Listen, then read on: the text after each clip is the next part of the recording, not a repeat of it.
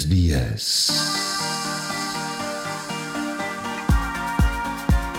አገር ቤትና ባህር ማዶ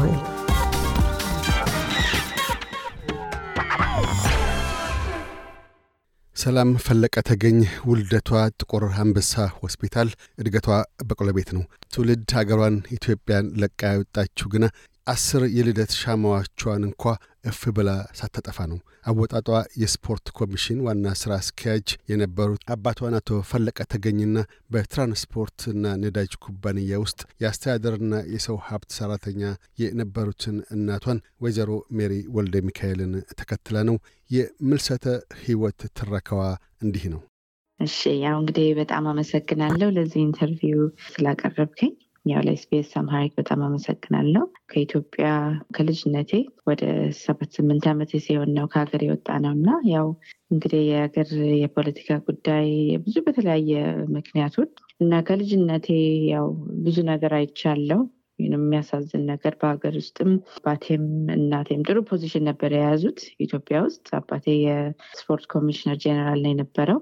እናቴ ደግሞ administration እና human resource በትራንስፖርት oil company ነበር የምትሰራው እና እነሱ ሁሌ ያው ስራ ላይ busy ነበሩ። እኛም ቤት ብዙ ቤተሰብ ነው ያለን እና ያው እንግዲህ ጉዞ ወደ ኬንያ ጀመርን። ትንሽ ኢትዮጵያ ተምሬ እና ወደ ኬንያ ስንሄድ እዛ ነው አብዛኛው ትምህርቴንም የጀመርኩት፣ እንግሊዝኛውም ያጠናከርኩት። ስደት ኑሮ የስደት life የዛን ጊዜ ነው የጀመረው።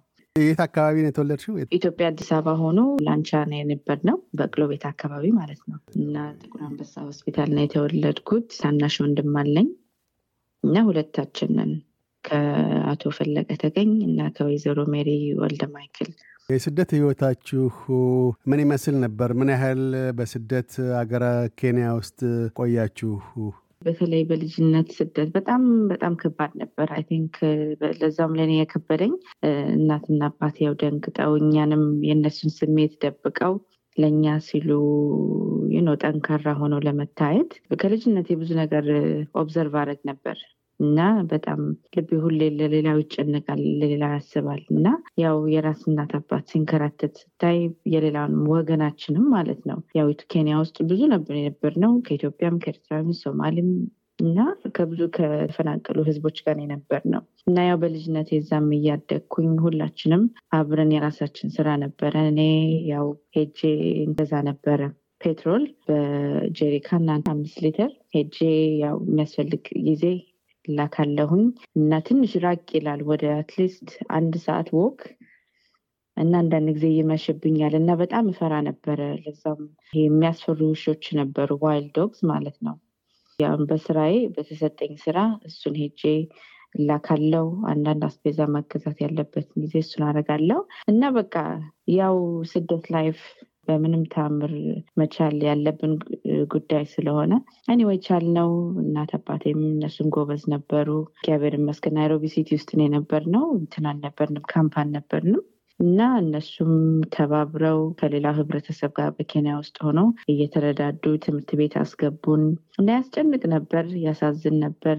ለዛም ከተማ ውስጥ free ሆነን መነቃነቅ አንችልም ነበር። ለምን ያው እዛም ኬንያ ውስጥም ፖሊሶች ህዝቡ ይፈራ ነበር እንዳንያዝ እየተባሉ ከዛ ደግሞ ጉቦ ተከፍሎ ሰው ለማስወጣት እና ብዙ ጭንቀትና ውጣ ውረድ የነበረው ግን ያው አሳለፍ ነው እና ያ ያለው impact ያው trauma ም አለ፣ ሀዘንም አለ፣ depression፣ anxiety ያ ነገር ብዙ ለሁላችንም ያው በራሴም experience ያደረኩት እና ይሄ ሁሉ በእኔ ብቻ ባሳለፍኩት ሳይሆን እናት አባት፣ ሌላውም ስደት ላይ የነበረው በጦርነት በስንት ነገር ባሳለፍ ነው በጣም ከባድ ነበር። በተለይ ለአይምሮ ይረብሽ ነበር፣ በተለይ ስሜት ላይ ግን ቻል ነው እና ወደ አራት ዓመት ስምንት ወር ገደማ አካባቢ ቆየን ኬንያ። process ያው እየተንከራተተ process ላይ እየጠበቅን UN up down እያልን እና ይሄን ሁሉ አባቴ ይዞኝ ይሄድ ነበር። ከሱ ጋር አይ ነበር እየሰራ ሌላውንም እየረዳ እና በቃ እስቲ እንደው ሳድግ ጠበቃ ነበር መሆን የፈለግኩት። ይሄን ሁሉ የሰው እንትን ሲነካ በጣም ያሳዝነኝ ነበር እና ይሄ እንዴት ነው የሚለወጠው? ውጭ ሀገር ከወጣም እንደዚህ አይነት impact ነው ማድረግ የምፈልገው። የሰው መብት ሲነካ በጣም ያሳዝነኛል እና ይሄ ነው ዋናው የኔ ጉዞ ይሄንን ለመቀየር ማለት ነው። ከሀገረ ኬንያ ወጥታችሁ ወደ ሀገር አውስትራሊያ ገባችሁ። የአውስትራሊያ ህይወት ጅማሮሽስ ምን ይመስል ነበር? የአውስትራሊያ ህይወትሽ እንዴት ተጀመረ? የከፍተኛ ሁለተኛ ደረጃ ትምህርት እስከምታጠናቀቂ ድረስ ህይወትሽ ምን ይመስል ነበር? የልጅነት የወጣትነት ህይወትሽ በአውስትራሊያ ውስጥ? እንግዲህ አሁን ሶስተኛ ጊዜ ወደ አገር ሲቀየር ትምህርት አለ፣ transition አለ እና ያ አሁን በህፃን ልጅ ሆኜ ከዛ teenage ሆኜ አሁን ደግሞ ውጭ ሀገር ስንሄድ አውስትራሊያ መጣን። በጣም ከባድ ነው። አንድ ሰው ሶስት ጊዜ ያው በዛ እድሜ በተለይ በጣም በ sensitive እድሜ አስር ጊዜ የምንኖርበት ሲቀያየር በጣም disrupt ያደርጋል። ለአይምሮ disrupt ያደርጋል፣ ለ emotional state disrupt ያደርጋል እና transition ለማድረግ በተለየ environment ላይ በማናቀው ለዛውም እኔ እኛ የመጣን ጊዜ ወደ ሁለት ሺ አራት support አልነበረም። አሁን እንዳለው አሁን የተለያዩ organization ኖች አሉ transition ለማድረግ በተለይ ለ refugee ለ migrant ኦች የተለያየ resource እና facility እንትን ብለዋል organize አድርገዋል እና እኛ የመጣን ጊዜ እውነት እግዚአብሔር ይመስገን የሆነች ሴትዮ ነበረች። coordinator case manager ለኛ allocate የሆነች ስሟ ሜይ ይባላል እና እሷ በጣም ብዙ support አደረገችን። ያው ደግነቱ እኔ እንግሊዝኛ ተምሬ ነበር የመጣሁት ከኬንያ እና ስዋሂሊን በደንብ ነበር የተማርኩት ኬንያ የነበርኩኝ ጊዜ። ወንድሜም ሁላችንም ያው በምንችለው አቅም እንግሊዝኛ እንችል ነበር እና ያው ቋንቋው በጣም የረዳኝ እዚህ ስመጣ እናት አባቴንም እነሱም ለብዙ ነገር translate ለማድረግ ለእነሱም support ለማድረግ እሱ በጣም ጠቅሞኝ ነበር እና አብዛኛው ደግሞ ሁሉም እንግሊዝኛ ይዞ አይደለም የሚመጣው ግን ቢሆንም ያው እኛ እንግዲህ ህብረተሰባችን ጎረቤት አለን፣ ቤተሰቦች አሉን። ትልቅ ህብረተሰብ ነው ያለን። እንተዋወቃለን፣ እንትን አለን፣ culture አለን፣ tradition አለን እና እዚህ ስመጣ በጣም ነው የከበደኝ የጨነቀኝ። በቃ ብቸኝነት ተሰማኝ እና ይህም ለእኔም ብቻ ሳይሆን ለሁላችንም እና ትንሽ ጊዜ ወሰደን የዚህም ያሉትን አበሾች community እስከምናውቅ ድረስ እና እነሱም ብዙ support አድርገውናል እዚህ በደንብ life ለመመስረት። ግን እኔ በበኩሌ experience ያደረኩት ትንሽ የሚያሳዝነው ጉዳይ ትምህርት ቤት ላይ ነው። የተለየ ጉዞ ስለነበረን ከሌሎቹ ጋር አብሮ ለመጓዝ በጣም ከባድ ነበር። እና culture ኡ በጣም strict ነበረ። እንደነሱ ካልሆን እንደነሱ ካላወራን ወይም እንደነሱ ካለበስን በእነሱ group ውስጥ accept አንሆንም ነበር። ትምህርት ቤት የሄድኩት እኔ Perth Modern High School የሚባል በጣም exception የሆነ ትምህርት ቤት ነው። Subiaco based ነው ያለው እና ብዙ migrant ኦች ከተለያዩ ሀገር ነበር አብረው ያደረጉን እና እዛ እንግሊዝኛ መማር ጀመርን። በተለያየ tradition እኛንም ጥሩ እንዲሰማን ብለው support እንዲያደረጉን በዛ ጉዞ ጀመርኩኝ ትምህርቴን እና ያው ትምህርት ቤት ጎበዝ ነበርኩኝ። አባቴም ሁሌ አንብቢ በምትሄጅበት ሁሉ አንብቢ እና በዲስፕሊን ያደግኩት ደግሞ እኔ ያው እናት አባት በረከት ያለው እናት አባት ሲባርኩ ነው ብዙ ነገር እና ሁሌ ከአባቴ ጋር ለዛውም በጣም ጥሩ ቅርበት ነው የነበረኝ። እንደ ጓደኛዬ ነው ማየው እና እሱም ብዙ ረድቶኛል በትምህርትም ያው በዲስፕሊን በስነስርዓቴም እና በሱ ጉዞ ያው እንደዛ እየቀጠልን school ም ጨረስኩኝ። አስራ አንድ አስራ ሁለተኛ ክፍል ያው እኔ የሰውን መብት ነው መጠበቅ የፈለግኩት እና ጠበቃ ለመሆን የዛን ጊዜ decide ነበር ያደረግኩት። ስለ Australian politics እና legal studies በደንብ መማር ጀመርኩኝ። ግን የነበረው ችግር የዛን ጊዜ ያው ጥቁር ስለሆንን በእንደዚህ አይነት field ውስጥ ተምሬ ስራ ካላገኘው እንደዛን ጊዜ ምንድን ነው የምሆነው? እና ያው ቤተሰብም ትንሽ አሳሰባቸው እዚህም እና በኋላ እንዳይቆጭሽ ተባልኩኝ እና እኔ ሌላ ምንም ነገር አላሰብኩም ነበር። ያው human rights lawyer ለመሆን የፈለግኩት እና የሰውን መብት እና በአለም በሂውማኒቴሪያን መንገድ በምችለው አቅም ለመርዳት እና ኤኒዌይ ከዛ ቤተሰብም እዚህ እናት አባቴንም እንግዲህ በኋላ እንዳይቆጨኝ እነሱም እንደዚህ ካሉ በእነሱ መሰረት ብንሄድ ይሻላል ብዬ ኢትዮጵያ አስራ ስምንት ዓመቴን ለማክበር በቃ ከአንድ አስር ዓመት በኋላ ሄድኩኝ።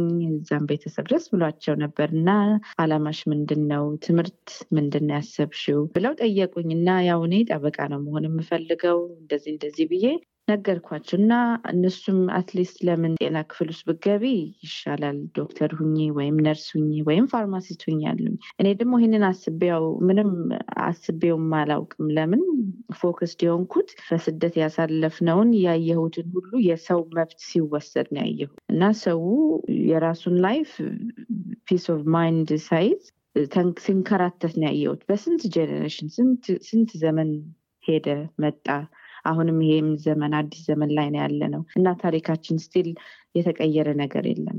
እና እኔ ወይ ቤተሰቦች በኋላ እንዳይቆጭሽ at least እስቲ በጤና ክፍሉ ጤና በሄድሽበት አንድ ነው የሚሆነው ብለው እዛም ትንሽ አስቸገሩኝ እና ያው ለበጎ ነው ብዬ ያሰብኩበት ጸለይኩበት እና እንግዲህ እስቲ በቃ at least እሺ nursing ልሞክር እና በዛ ጥሩ ከሄድኩኝ ደስ ካለኝ እቀጥልበታለሁ ብዬ ነበርኩት። course legal studies course ነበር register ያደረግኩት ከሱ drop out አረግኩኝ እዛው እንዳለሁኝ እና register አረግኩኝ ወደ bachelor science nursing። ከዛ ያለውን ይህን ሁሉ ያጠናከቱት ነርስነት የሙያ ጥናት ጀመርሽ። ከዛ በኋላስ ያለው ህይወትሽ ተመርቀሽ አሁን የስራ አለም ውስጥ እስካለሽ ድረስ ያለሽውስ የጉልምስና እድሜሽስ ምን ይመስላል? ህይወትሽ ከልጅነት ህልምሽ ወደ ገሃዱ አለም እውነታ እንዴት ተቀላቀልሽ? በጣም ያው እንግዲህ የሚከብድ ጉዞ ነው የነበረው። ያው በትምህርትም በስራም ቢሆን ብዙ ነገር achieve አድርግ ያለው ያው እናት አባቴ ብዙ ነገር ስለረዱኝ በዲስፕሊን ስላደግኩኝ እና ትምህርቴንም ከጨረስኩ በኋላ ትልቅ ድግስ ነበር አባቴ እዚህ graduation party ያደረገው እና እኔም ኮርቼ ነበር እና በጣም ነበር ያመሰገንኳቸው።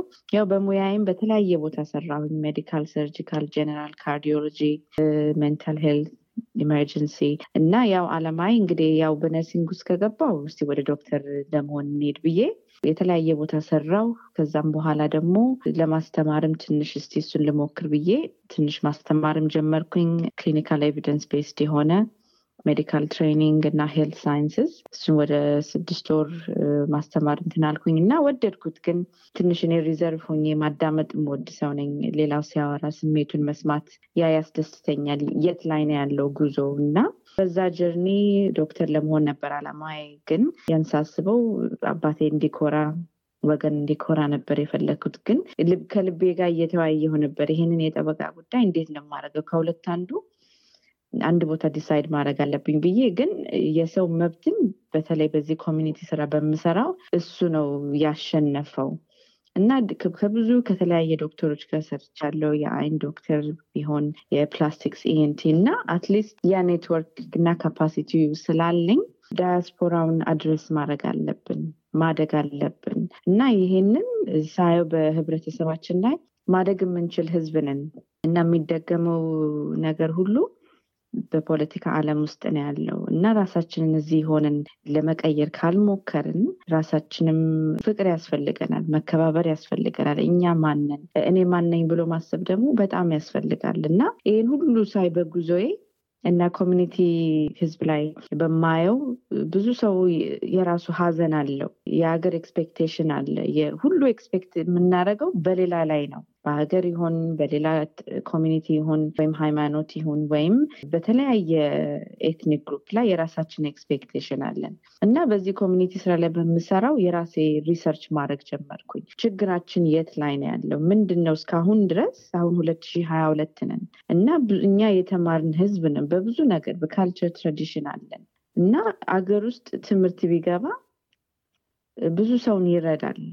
አይምሯችን፣ አስተሳሰባችን መቀየር አለበት። ሌላው ላይ ሁል ጊዜ ማየት አንችልም። ያው ሁላችንም ደግሞ ፖለቲካ ውስጥ እንትን ማለት አንችልም። ለየት ባለ መንገድ variety ባለው እንትን ብዙ የተማሩ ፕሮፌሰሮች አሉ። አሁን ዩቱብ ላይ ስንት አሉ ሀበሾች፣ አሜሪካ ቢባል ካናዳ ቢባል በተለያየ ሀገር እና አገር ራሱ confidence እኛ እንዲሰጠን ያስፈልጋል። ዳያስፖራ ሆነን ራሳችንን እዚህ ለውጠን አገርንም ለመለወጥ እኛ መለወጥ አለብን። እኛ ራሳችን ራሱ በተለይ በ mental health ብዙ ባየሁት ብዙ ሰው ተጎድቷል። trauma አለ፣ PTSD አለ፣ complex post traumatic distress፣ depression አለ፣ anxiety አለ፣ ሀዘን አለ። በጦርነት ስንት ቤተሰብ የተለያየ የተበታተነ እና ያንን ሁሉ ካልዳንን ያንን address ካላረግን እዚህ በ migrant diaspora community ሆነን ራሳችንን support ካላረግን በዛ በተለይ አገር ሊለወጥ አይችልም። እኛም ልንለወጥ አንችልም። ሁላችንም politician journalist መሆን አንችልም። እና ሁላችንም በየሙያችን እየተፈቃቀርን እየተከባበርን እንደ ድሮ ፈሪሃ እግዚአብሔር ሆነን ብዬ ይሄ በምሰራው public relation adviser ሆኜ በተለያየ organization ውስጥ ሰራሁኝ እና ሳይ በተለያየ African community እና በእኛም ያለው ተበታትነናል፣ ግን ፍቅርም አለን። እንገናኝ ለሰርግ ይሁን ለክርስትናም ቢሆን ወይም አንድ ሰው ነፍስ ይማርና ካለፈ አበሻ ከተባለ African ሲባል አለን፣ እንተባበራለን። በተለያየ ኢትዮጵያ ይባል ኤርትራዊ፣ ትግራይ፣ ጉራጌ፣ ኦሮሞ ቢባል በተለያየ ብሔረሰብ ያ ፍቅር አለን እና ያ እንደ ድሮ ካልተመለስን እኛ ልናድግ አንችልም እና ይሄ ነው የኔ ስራ። በተለያየ community ውስጥ ስሰራ ያየሁት ፍቅር አለን ፎረ ስንባል ሀበሾችም ስንባል እኔ በአባቴ ኢትዮጵያዊ ነኝ፣ በእናቴ ደግሞ ኤርትራዊ ነኝ እና በየትኛውም ብሔርና ሃይማኖት ማንንም ማበሳጨት አልፈልግም። ፍቅር ያለኝ ሰው ነኝ። ፍቅር ካለው ቤተሰብ ነው የመጣሁት እና በምሰራው ስራና experience ባረኩት በትምህርቴም ትምህርቴንም እየያዝኩኝ experience የማደርገው ከብዙ ከመንግስት ጋር ከ Western Australia Police ጋር ሰራለሁኝ ከተለያዩ non NGO government ኦች ሰራለሁ እና ያለን ድክመት አንድ ነው። ሁላችንም ውስጣችን አሯል፣ አዝነናል፣ ተበታትነናል።